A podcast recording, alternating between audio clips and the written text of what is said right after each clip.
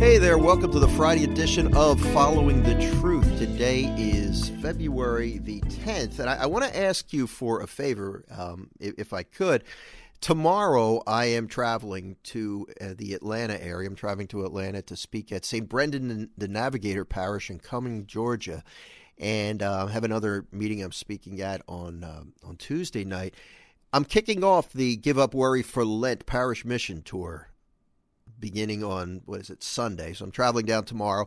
Going to be speaking on Sunday. Please pray for me if you could, because this is the first of seven Lenten parish missions. We had to start before Lent because I had so many people request to give up worry for Lent parish mission. I mentioned I think it was on Monday's show that you can find out where I'll be appearing.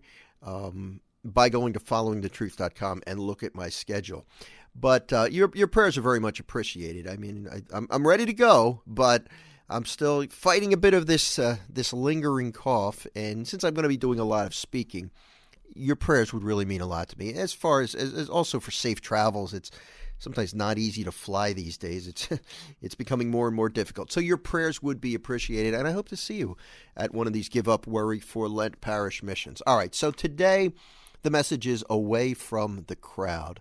What does that mean? Well, I want to I want to make a point here. You know I always like to ask the Holy Spirit before I start these programs when I have a gospel passage that I want to read.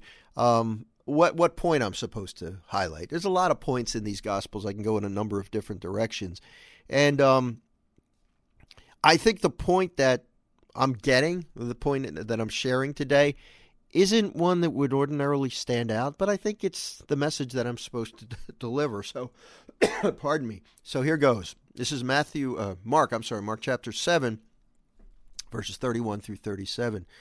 Jesus left the district of Tyre and went by way of Sidon to the Sea of Galilee, into the district of the Decapolis. And people brought to him a deaf man who had a speech impediment and begged him to lay his hand on him. So people brought to Jesus a deaf man for healing and begged for Jesus to lay hands on the man and heal him. Now listen to this part. Jesus took him off by himself, away from the crowd. He put his finger into the man's ears, and spitting touched his tongue. Then he looked up to heaven and groaned, and said to him, Ephphatha, that is, be open.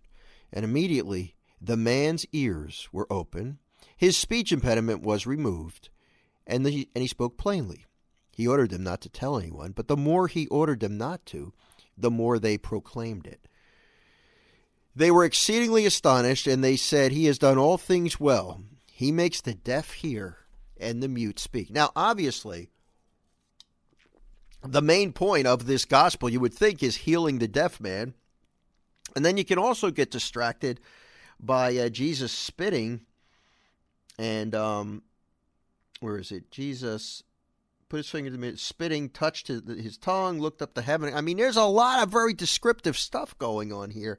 But what really got me, and what I want to share with you today, is the fact that there's a lot of people around. And Jesus took the man off by himself away from the crowd. And you know what? That really, eh, the message I get from that, that Jesus cares about each one of us individually. We are not just one of thousands or millions in the crowd. You are special to him. And if you make the effort to spend time with Him. At home in prayer, at church, receiving the sacraments and adoration, if you make time for Him, He's going to say, Come on, come with me. I'm going to give you some quality time alone with me.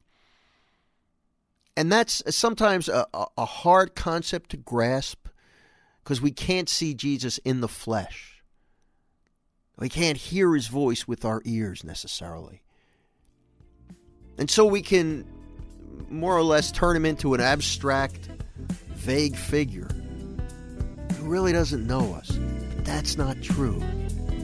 If you let him, he's going to take you away from the crowd give you what you need, give you that healing you need, give you that peace.